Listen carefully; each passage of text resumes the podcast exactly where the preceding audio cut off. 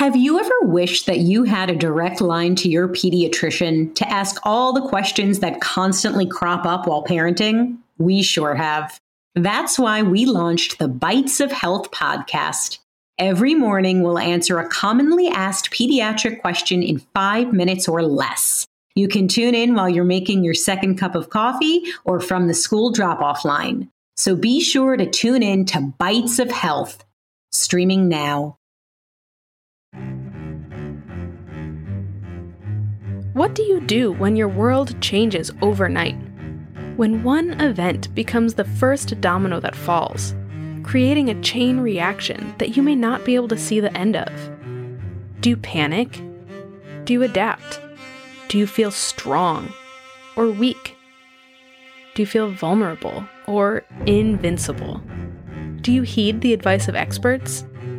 Or question who is an expert in the first place? And how do you sort through the piles and piles of facts and opinions coming at you from all sides? As you've probably already guessed, this is a very special episode of Unspookable. Just like you, we were in the middle of business as usual. For us, that meant prepping for our fourth season when COVID 19, or coronavirus, completely changed the course of our daily lives, altered our work, and restructured our families and social circles. There are a lot of options available to us during this difficult time. We could lay on the couch and stare at the ceiling. We could open a window and scream at our neighbors. Or we could, as we here at Unspookable tend to do, look back in order to look forward and think together about how humanity has weathered the storm of fear that accompanies global health crises before. Aren't you glad we chose that option? I'm Elise Parisian, and we'll be discussing the Black Plague on this special episode of Unspookable.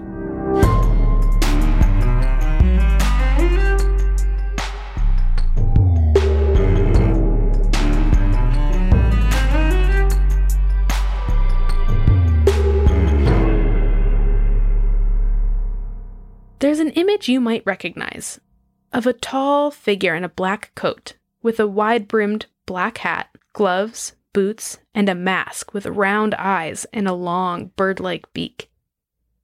You can't see any of the figure's skin at all. Who are they? What could they be doing in a costume like that? It's a spooky sight in any context, but imagine if this person was your doctor. This image comes to us from around the 1600s in Europe, and these doctors were plague doctors trained to go into communities affected by the bubonic plague and give patients the help that they could, as well as performing autopsies to try and understand more about the illness. But what exactly is the plague? What are we referring to when we say that?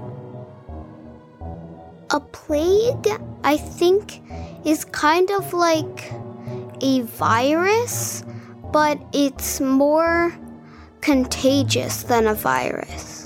I'm not quite sure what a plague is, but I'm pretty sure it's when a big group of people get sick and it keeps on spreading. A plague is when a c- contagious bacterial disease spreads all over and takes people down. Well, historically, the first major plague outbreak happened well before the 17th century doctors developed that costume. It was during the rule of Roman Emperor Justinian I, around the year 540, leading historians to refer to it as the Plague of Justinian. Affecting Constantinople, now the city of Istanbul, in the country of Turkey, and many port cities in the Mediterranean Sea, this plague outbreak had recurrences for almost 200 years. The next major plague, one you might be familiar with, broke out in Europe in 1347. This is the one that we refer to as the Black Plague. By 1351, it had spread all over Europe and Asia, affecting an estimated 200 million people. Once the major spread was contained, instances of plague still popped up in many places, though not quite as fiercely as during the 1300s. During that major outbreak, the Italian poet Giovanni Boccaccio wrote, The mere touching of the clothes appeared to itself to communicate the malady to the toucher. By the time the 1600s rolled around, doctors understood a little more about transmission. though they still didn't understand the cause. And this is where the creepy costume comes in.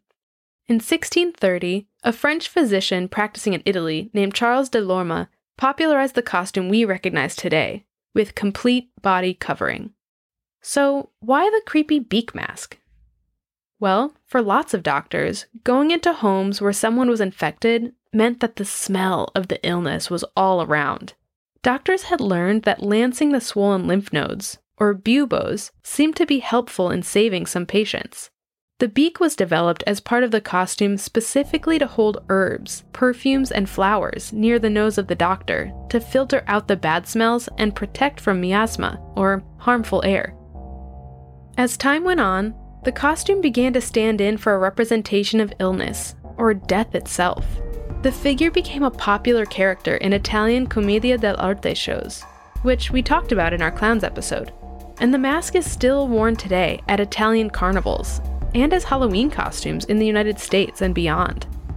Characters designed after the look of the Plague Doctor costume have appeared in video games like Overwatch, World of Warcraft, and Pokemon X and Y. Television shows like Supernatural and Doctor Who have used references to this costume, and there's even a professional wrestler called the Villain, who often wears a beak mask and an overcoat and carries an umbrella into the ring. In just a few hundred years, the Plague Doctor became a symbol, a figure more associated with the horror movie aesthetic than with the circumstances under which it was actually created. Likely because the mere presence of this costume at the time of the plague itself would have inspired fear in any town the Doctor was seen. Captivating imagery aside, the plague continued to advance and retreat over the following centuries.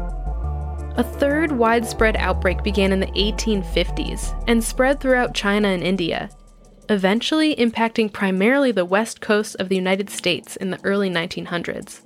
So, over more than a thousand years of multiple plague outbreaks, what has been the response? How have we tried to study, treat, and cure the plague and other infectious diseases? Well, perhaps you won't be surprised to hear that humans haven't always taken the most scientific of approaches. More on medicine and magic in a moment. Currently, we are not in school because viruses spread very quickly, and if there's a larger virus, more germs could get to more people and make them sick. Social distancing is when you try um like social is more than one people. Like being social is like talking but social distancing distancing means getting far away. So that means social distancing means like staying away from people. That's what it means. Social distancing is a way to help not spread viruses as quickly by staying, like, if you're talking to someone, staying six feet apart from them just to make sure that you don't spread new germs. Social distancing is six feet apart or more. In my free time, what I've been doing at home is trying to get in extra schoolwork that our teachers are assigning us virtually and trying to get crafts in so then I'm not bored at home. FaceTiming and Zooming my friends, and homework, art, and reading. I have been playing, watching movies, and doing a lot of chores during my free time.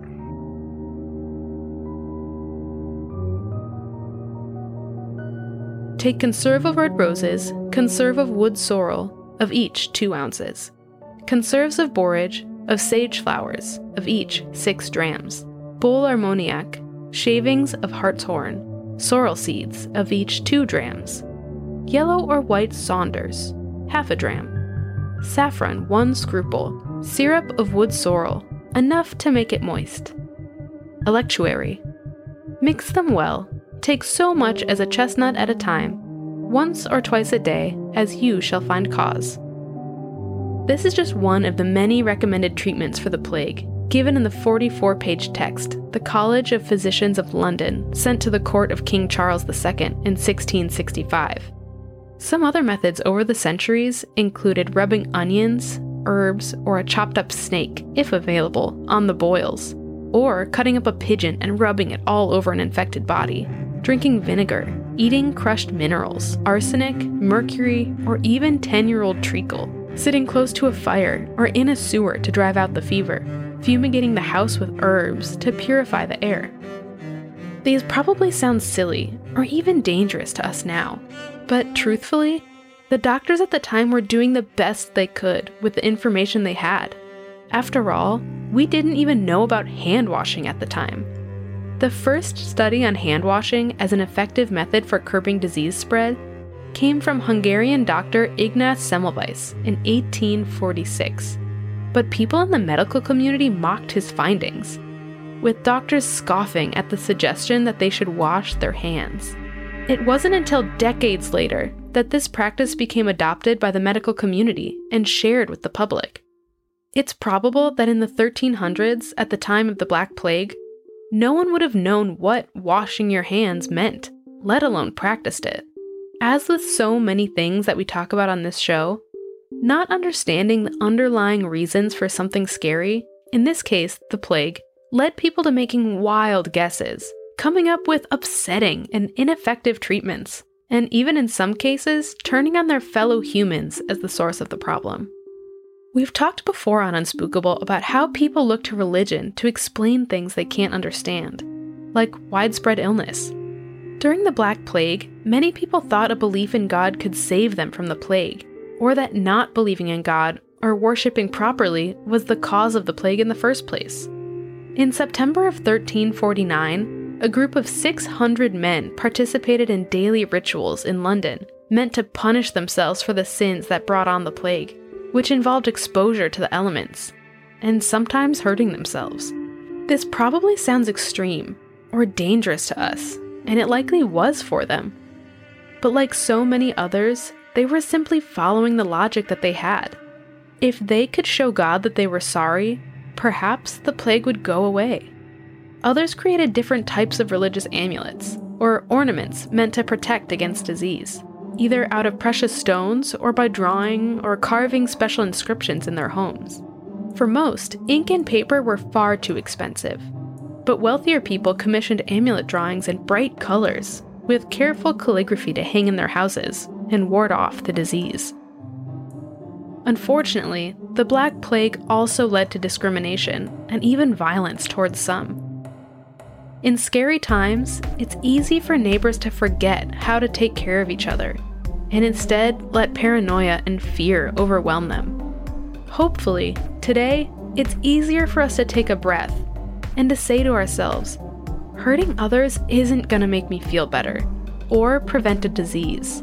Hopefully, we can also use our ever growing understanding of the science of disease to take steps to protect ourselves because rubbing a pigeon on your body isn't exactly a cure for anything, is it?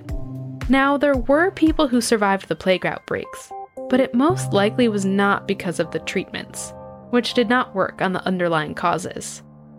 So, what makes us more prepared to deal with diseases today, and therefore, hopefully, avoid persecuting people that we blame for causing them? Modern medicine has some answers for us coming up.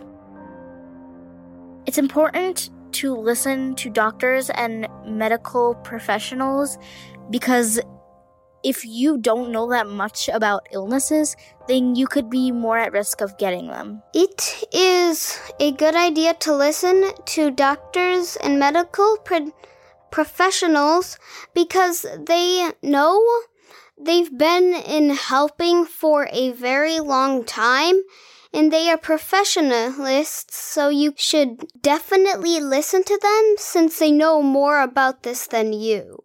I think people get their bad information from kids who are like, I'm saying kids, like teenagers. They're helping, and I think you should listen to them before others because they might be more right than other people. If I had to give any advice to families, it would be to make sure your kids stay home and try not to come in contact with older great grandparents or grandparents because they're at more risk of getting sick. My advice for kids and families is to take the time and focus on staying healthy. when we refer to the plague, or the Black Plague, we know that we are referring to an illness called by one particularly creepy bacterium, Yersinia pestis. This is the bacterium that can cause the plague's three main types bubonic, septicemic, and pneumonic. The pandemic in Europe in the 1300s was the result of a strain of this bacterium that led to the bubonic plague, named for the buboes, or swollen lymph nodes that develop in those who are sick. You may be hearing these words a lot lately epidemic, or pandemic. An epidemic is an outbreak of any disease that affects many individuals at the same time. A pandemic is simply an epidemic that affects a larger geographical area, like the illness that we're experiencing now. That may sound bleak, but here's the good news history has been preparing us for moments like these. Let's look at how.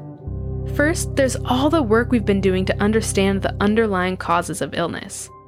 Over a thousand years after the first major plague pandemic, humans finally discovered the cause. Alexander Yersin discovered Yersinia pestis, the plague bacteria, in 1894 in Hong Kong. After that, it took a few years for scientists to begin developing a vaccine for plague, with the first ones available in 1897. Over the next hundred years, scientists were able to refine the vaccine, dramatically cutting down on new plague cases, at least where people had the money and medical care to get the vaccine. People in the 1300s didn't know that microorganisms existed. They didn't know that the human body has billions of tiny living parts that work constantly to keep us alive. And they didn't know about things like the difference between bacteria and viruses.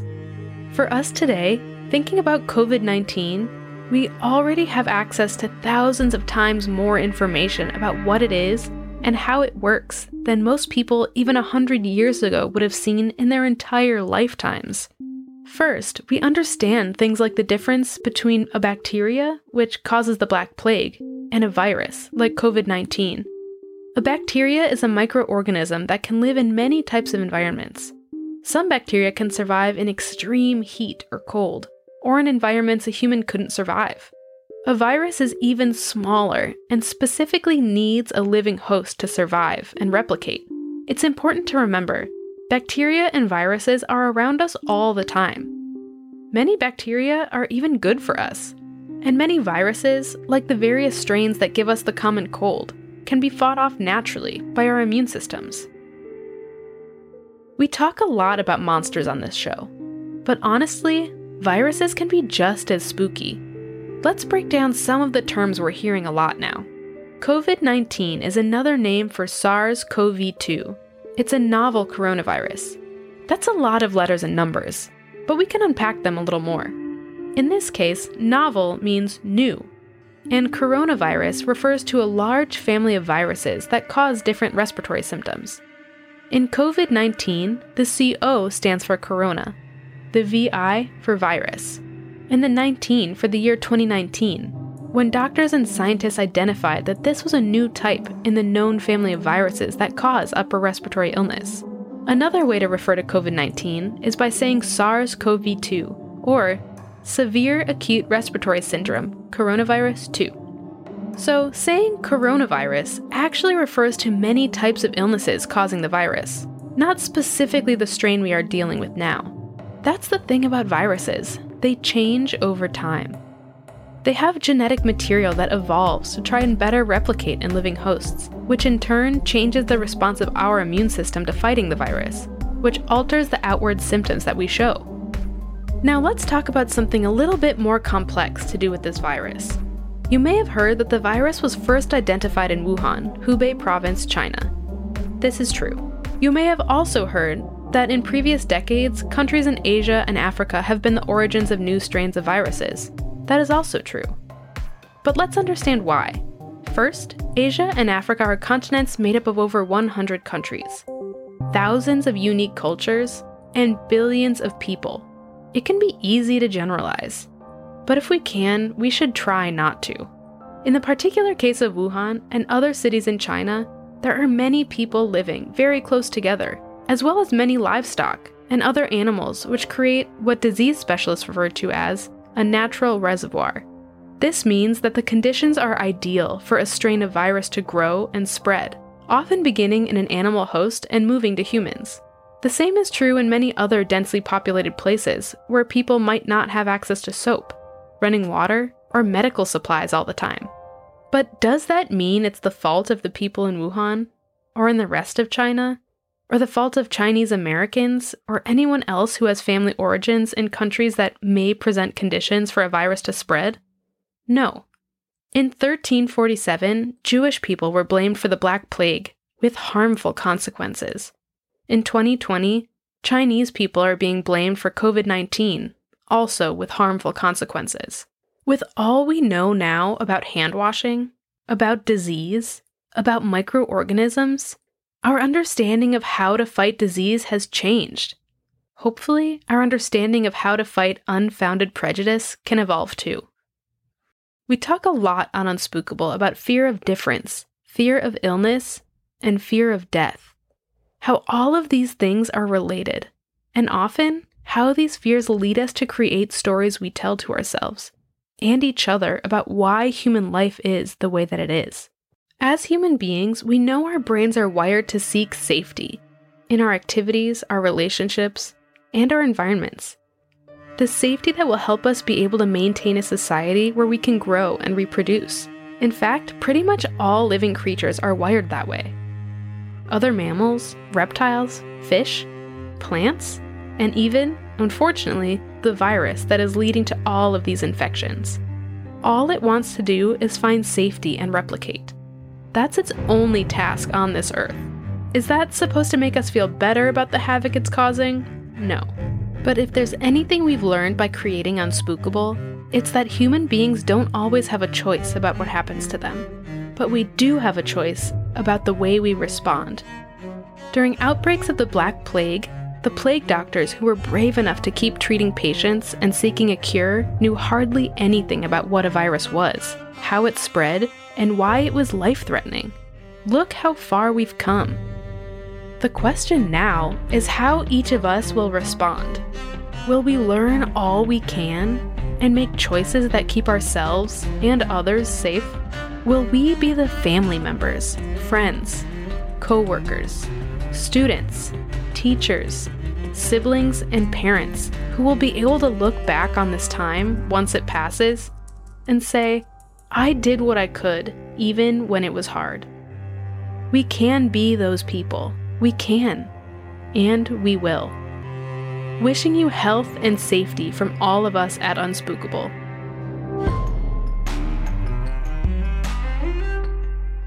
Thanks for listening to Unspookable. This episode was hosted by me, Elise Parisian. Written by Ellenor Riley Condit. Produced and edited by Nate DuFort.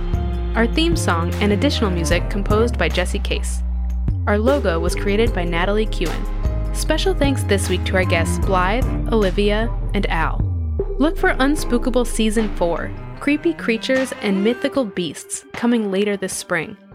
And if you haven't already, we'd love if you left a review for Unspookable in your podcast player of choice. Unspookable is part of the Soundsington Audio Network, committed to making quality programming for young audiences and the young at heart. For more information on our shows and the people behind them, go to www.soundsingtonmedia.com.